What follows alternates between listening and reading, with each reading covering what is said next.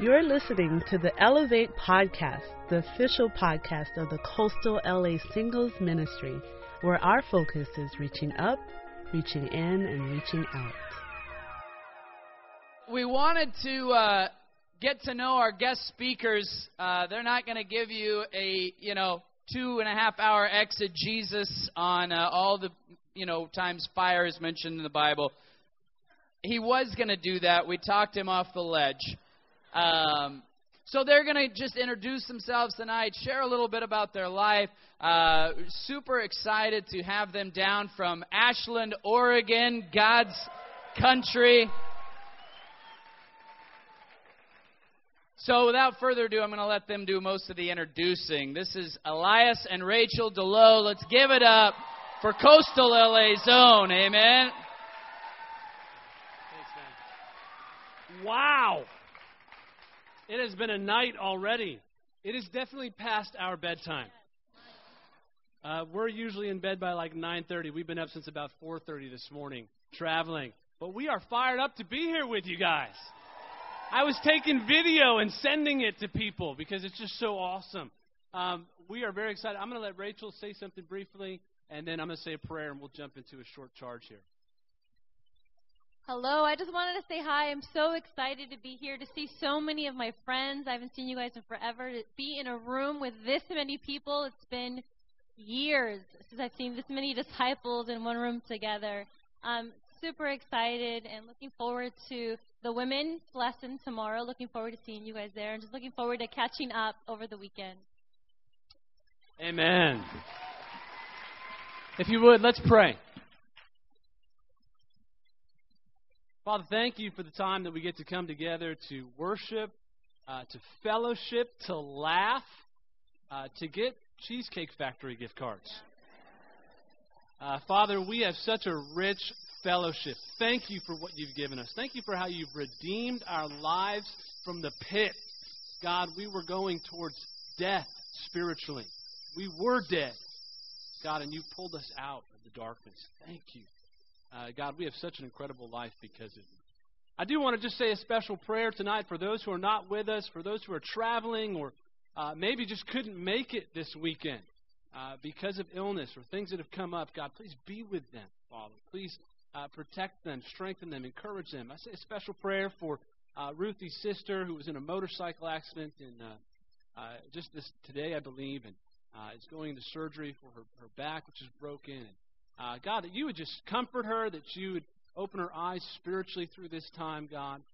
Uh, God, be with all of our families. I know that all of us desire to see our families become Christians and give their lives over to you. Help us be the light in our families. Uh, please be with me as I speak. Let your spirit speak through me. Uh, in the midst of my weakness, God, overlook my pride and, uh, and really let us have a great time in your word tonight. In Jesus' name, amen. Well, it is really good to be with everybody. How many of you guys were here for the first ever Catalyst retreat? Okay, a couple of us. It was in 2008. It was nothing like this. It has gotten really cool since. It was cool, but this is really cool. We weren't giving away Cheesecake Factory gift cards, that's for sure. You guys gave away like half my salary tonight. Um, but we we uh, we love the Catalyst retreats. We started doing also what was called the Ignite retreats. You guys ever been to the Ignite retreats? Ignite was a little bit like Catalyst, but a different time of the year. Uh, we we wanted to give it a subheading, and Angela Williams came up with the subheading of Ignite. Let's get lit. And I said, Angela, we don't do that anymore. That's, that's not what we're going to do here at this kind of retreat. Uh, but it is, as Rachel said, it's really good to see everybody. Um, we we haven't fellowshipped with more than 50 Christians at a time in about a year and a half. So to look at a room like this is just very encouraging. It's great to see old friends and to see some color in the room. I don't I don't know if you know, but Southern Oregon, there's it's a lot of white people. And uh, you know, we moved up there and it was it was, I reached out, I saw one African American guy, I said, I'm going to reach out to this guy. I went over and reached out to him. I said, dude, you got to come to my church. He said, I'm from Long Beach. I'm just visiting. I said, oh, great. Great. Great. So it is great to see the brothers and the sisters and everybody in between, all right? Uh, we are humbled to be here, uh, humbled that we got asked to speak, grateful to Marco and Michelle for thinking of us. Um, you know, I was converted in 2003 in the Cerritos ministry. And it doesn't, it's not even there anymore. It was like 25 of us, you know, in the singles ministry at that time. And, but I didn't know any different. I was just fired up. I was fired up to be a Christian. Rachel was converted in South Bay in 2008. Uh, we've had the opportunity to serve in Long Beach, uh, in the West Side. I served for a little bit there. Uh, we served in the South Bay ministry. We just haven't done the Latino ministry, but that's we're working on it. Um, you know, and we're we're really amazed. We got to go uh, in 2012. We got the opportunity to go lead the church in Ashland, Oregon, the Rogue Valley Church. And uh, it has been really encouraging to see what God's done. We've seen 19 people baptized and restored in the last year and a half. We've had five weddings. So if you really want to get married, it's something in the water up there. You guys got to come. We hired a campus intern. We raised up two other men who can preach the word on Sundays. I'm working on training a third guy. Uh, we've launched a marrieds ministry. We launched a singles ministry of 11 people. Be grateful for your singles ministry. Um, we, we've really seen a lot happen. We've up, we're up to about 45 members now uh, in our church. Our goal is to get to 55 by the end of this year, so that then we can send out a mission team to plant a campus ministry on the U of O in Eugene in 2015. God has impressed us. He's taken care of us. He's provided for us the whole way. And He's called our faith higher. And I want to talk to you uh, tonight about that. Uh, I think I have slides. I may not, but there they are. You know, the, the title of the lesson that they gave me to preach on was The Lord Appeared in the Flames. I hope you brought a Bible.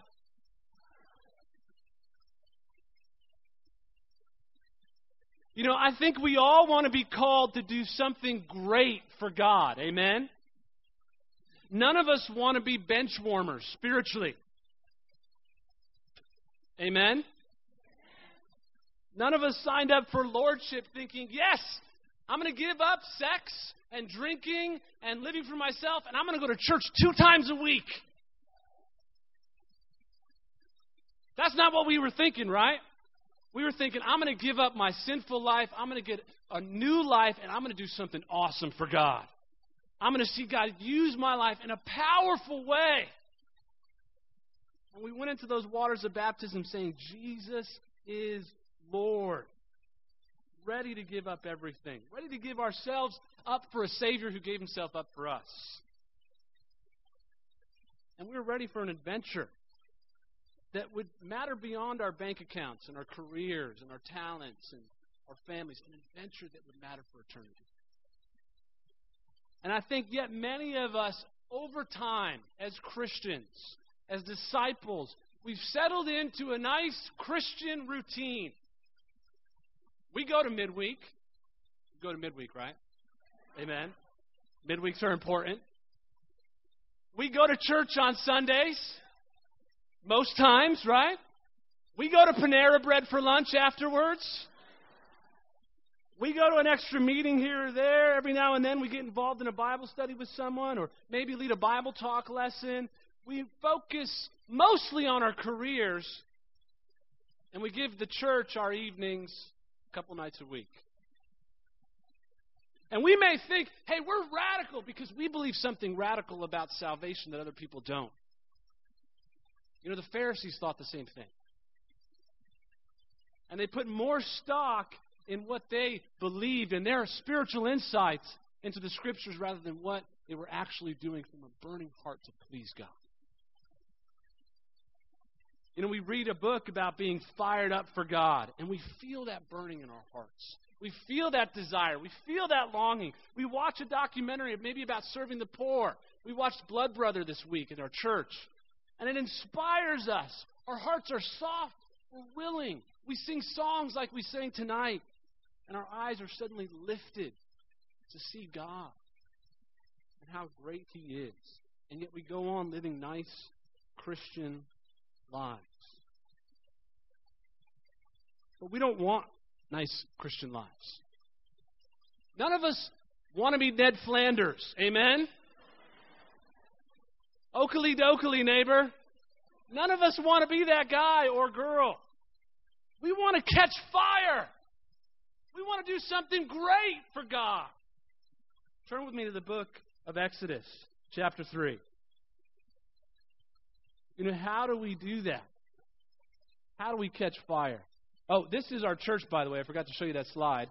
We don't have a church building, we just meet on the beach. That's not true.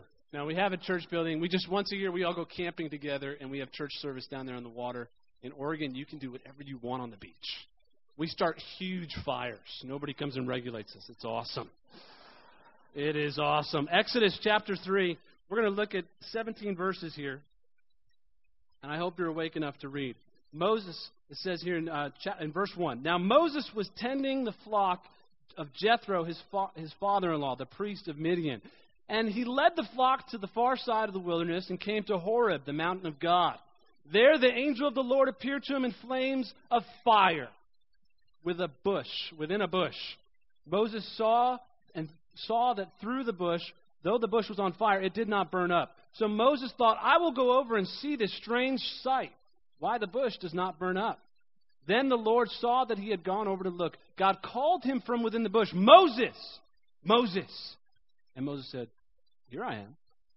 Do not come any closer, God said. Take off your sandals, for the place where you are standing is holy ground. Then he said, I am the God of your father, the God of Abraham, the God of Isaac, the God of Jacob. At this, Moses hid his face because he was afraid to look at God. The Lord said, I have indeed seen the misery of my people in Egypt. I have heard them crying out because of their slave drivers, and I am, con- I am concerned about their suffering. So I have come down to rescue them from the hand of the Egyptians and to bring them up out of the land into a good and spacious land, a land flowing with milk and honey, the home of the Canaanites, Hittites, Amorites, per- Perizzites, Hivites, and the Jebusites. A whole lot of ites up there. And now, the cry of the Israelites re- has reached me, and I have seen the way the Egyptians are oppressing them. So now go. I am sending you to Pharaoh to bring my people, the Israelites, out of Egypt. But Moses said to God, Who am I that I should go to Pharaoh and bring the Israelites out of Egypt? And God said, I will be with you, and this will be a sign to, to you that I have sent you. When you have brought the people out of Egypt, you will worship God on this mountain, where they later received the Ten Commandments. Moses said to God, Suppose I go to the Israelites and say to them, The God of your father has sent me to you, and they ask, What is his name? Then what shall I tell them? God said, Moses, I am who I am. This is what you are to say to the Israelites I am has sent you. God said to Moses, Say to the Israelites, The Lord, the God of your fathers, the God of Abraham, the God of Isaac, the God of Jacob, has sent me to you. This is my name forever, the name you shall call me. From this generation from generation to generation. Go, assemble the elders of the Israelites, and say to them, The Lord, the God of your father, the God of Abraham, the God of Isaac, the God of Jacob, appeared to me and said, I have watched over you and have seen that the seen what has done been done to you in Egypt. And I have, I have a promise to bring you out of your misery in Egypt into the land of the Canaanites, the Hittites, all the ites, flowing with milk and honey. You know, Moses at this point of his life was in a nice routine. He had a job, he had a family, he's got a wife. In his mind, he's thinking, maybe I'm going to live this, you know, this is going to be my life. This is it. He had reinvented himself. He had gone from this murderous, elitist, selfish guy to a husband, a steady worker, a humble shepherd for his father in law, hiding out, not causing any trouble, not rocking any boats. Some of us are hiding out in our routines. We've seen, we've changed, we've reinvented ourselves in some ways. And now we're just living a nice, good life. But God has something more in mind for Moses, right? He calls him and Moses, you got to understand, he is the most unlikely candidate to do something far beyond himself and to get out of his comfort zone. God knew, hey, I'm going to have to get this guy's attention by setting a bush on fire. just to get him to listen to the mission details. In, in, in chapter 4 and verse 1, you don't have to look there, but Moses says, What if they don't believe me? In verse 10, he says, I'm not talented enough. In verse 13, he says, Someone else would be better at doing this than me. He was terrified. He wanted to stay in his safe routine, in the comforts of the predictable. But God knows in Moses' heart long ago, there was something in him that longed for greatness. And there's something in us. Maybe it was long ago. Maybe you're feeling it this weekend. Maybe you're just looking for it. That wants greatness in this life. That wants to catch fire. Are you with me right there? And God simply will not let Moses live out a boring life. My only point for you this morning I, I moved through this pretty quickly, is out of the routine and into the radical. And that's what God wants to do for us. You know, in 2012, I started praying every day God, give me a calling. I wrote it in the back of my Bible. Every year, I write these stretch of faith prayers. And in the back of my Bible, I said, you know, I want a calling this year. And I prayed every day, God, give me a calling. Sometimes I, I was just almost downright demanding for it. But I was begging God for six months straight. I had been a disciple for about eight years. I was in a routine. I was in the ministry part time. I was going to school. Life was busy. It was good. It was steady. It was comfortable. And I was thinking about stepping out of the ministry and just kind of focusing on my career a little bit more. And we had just gotten married and, you know, the, the practical things of life, I was thinking, right? But there was a part of my heart that just want, you know, if, if, if there's something else Maybe God will give it to me. I just got to beg Him for it. Came to midweek one night, and Marco said, Hey, I want you to go check out this interview position in Ashland, Oregon. We had never heard of Ashland before in our lives. I had zero intention of moving to Oregon. But we were excited to check it out, and at the very least felt honored. And, you know, it was a great time. The church is awesome there. I hope you come up and visit us. You will not see anything else like it. Not because of what we're doing, but because of the hearts of the Christians. It's awesome. But God was speaking to me. He was calling me. He was offering me something. He was answering my prayers of the last six months. And I was scared, honestly. I thought, what if I run out of things to preach about? What if I'm not able to inspire them and they all fall away? What if I don't have what it takes to lead a church? Someone else should be doing this, really. But I thought to myself, you know, this this is what I asked for. Even though in my mind, when I was praying for calling, it looked more like maybe becoming a full time intern in the LA church, right? Or maybe just focusing more on being a teacher. That was going to be the direction. Or, you know, it didn't look like leading a mission team sized church in a town of 24,000 five hours away from the nearest church, 12 hours and 700 miles away from all of our friends and family, with no job prospects for Rachel, settling, setting back my graduation for my, my bachelor's degree, moving into a new ministry for the second time in the first year of our marriage, and doing all this with no, finan- with no finances to cushion us and no real leadership experience in terms of leading a church. That's not what it looked like. But you know what? God isn't really in the business of comfortable and easy. He's looking for someone who's willing to do the uncomfortable and the uneasy. I thought to myself, this is what you asked for, Elias. What are you going to do about it? You're going to cower out? You're going to back down? You're going to go back to the predictable, the routine? One month later, we packed up our U-Haul. I sold my surfboard. And we said goodbye to our friends and family. We hauled up to Ashland, Oregon, started our lives up there. And you know, God has tested me and challenged me more than ever before in my faith. A lot of my prayers are God, I don't know what I'm doing. I'm not enough. I'm not the man for the job. And I've come to realize that doesn't concern him either. It just doesn't matter to God. So I stopped praying like that. More like just, God, I'm going to be up there to speak. You might as well use me. Moses was the least likely for this position. He was the guy hiding out, the farthest away. He had been removed from the situation for 40 years. Five years ago, I was delivering pizzas and sleeping on a floor in an apartment with three other dudes. God wants to use the underdog, amen? The least likely, amen?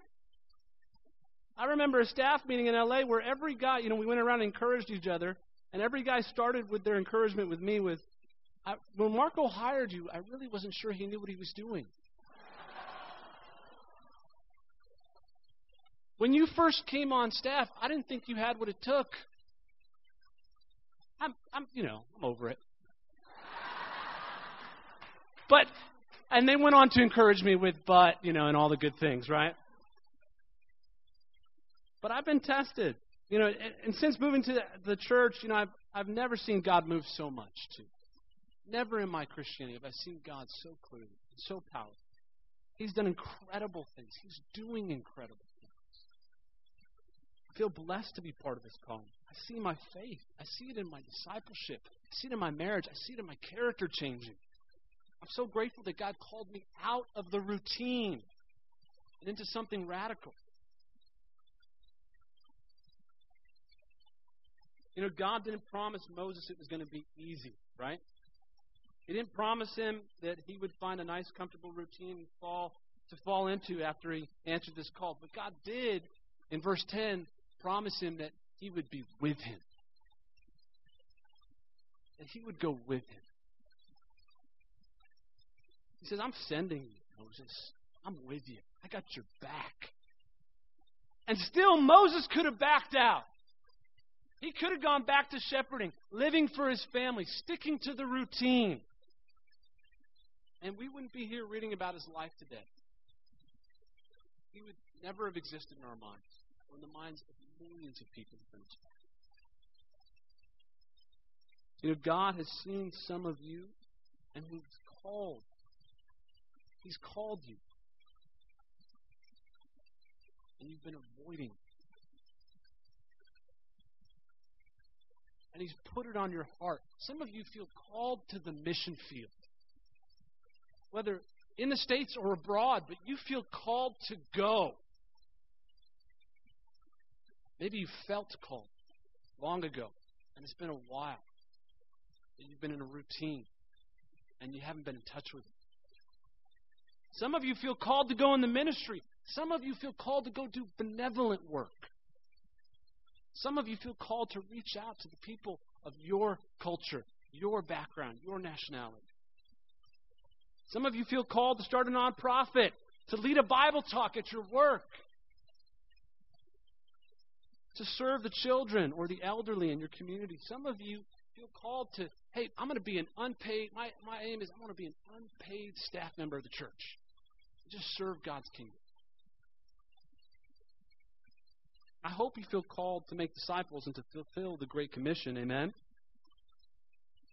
But God's calling you. Don't avoid it. This is my favorite skateboarder. I grew up skateboarding, and uh, his name's Chris Cole, and his his motto is live rad, don't be lame. And I like that. Because too often I can, I can settle for the lame. He says, live rad, don't be lame. You know, I look out, I see the most talented, the most wealthy, the most educated group of singles anywhere in our movement of churches. There is no greater resource of singles to tap into than in this room right here. Are we in the routine? Are we in the radical?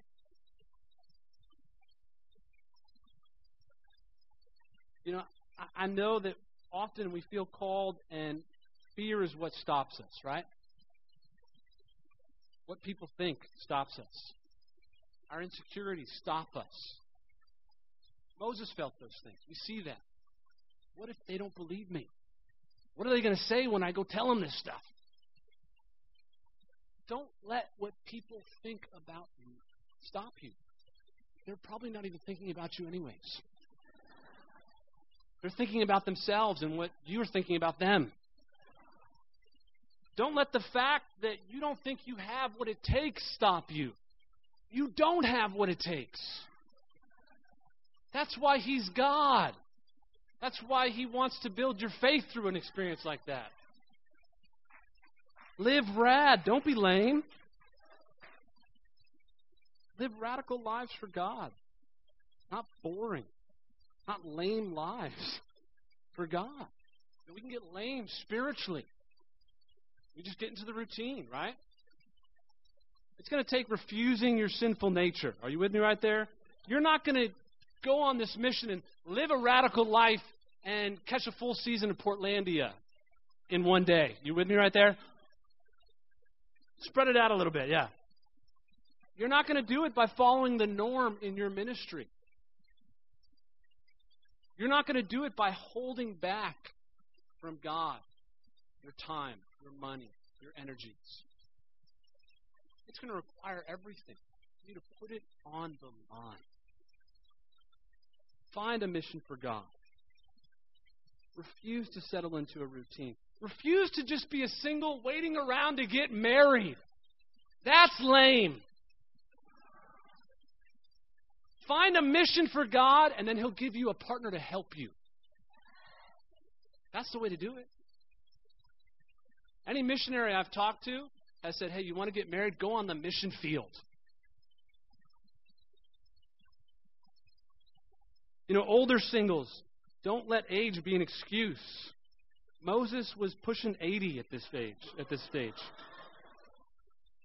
You know, but we can say to ourselves, I've been around too long. I'm too old. Let the younger folks deal with that kind of stuff. They can be radical.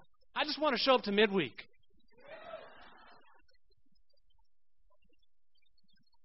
You know, younger singles. You know, Jesus called some really young people. Some of them were probably in their, their teenage years and their 20s. And he trained them to go evangelize the lost world. There's no excuse, young or old. Are you with me right there? God wants to take you out of the routine and into the radical. I believe God has shown you burning bushes in your life since. It's in the songs that you sing that make you thirst for greater connection. It's in the, the films, the documentaries that you watch. And it, it stirs in you a desire to give up the material and to give up the consumerism and to go do something great that's selfless. It's in the sermons that inspire you to go make disciples and see modern miracles. It's in the books that you read that challenge you to put your faith into action. God has sent you burning bushes. And I believe He's calling you this weekend. I believe this weekend is a time, hey, God wants you to find your mission, catch fire. Listen to that burning bush in your life. I want to challenge you tonight. Don't go to bed without spending time to pray. It's awesome, the fellowship. Jovi's up here banging out the beats. But let's not just make it about some good music and fellowship. Let's make this weekend about connecting with our God and catching fire spiritually. Don't go to bed without begging God, wrestling with God for a mission until you're exhausted. And we find you, you know, on one of the, the patio benches the, by the pool in the morning. But be willing to let Him call you out of the routine and into the radical. Don't settle for the routine. Don't avoid it. Go towards it. Moses could have gone, man, that's weird. Gone the other way. A burning bush? What's that about? Sheep, let's go over here. You know? But he went towards it. God's going to call you to, to do something that you're not comfortable with, something that's not easy, something that you're afraid to do, go towards it. Find out what it is. God wants to do with us more than we ever thought we could do if we're willing to look into the flames and trust His lead. God wants us to have dynamic, powerful, exciting lives as Christians. And when we get out of the routine, we get into the radical, we'll catch fire and we'll experience God's calling in our lives. Let's have a great weekend, everybody.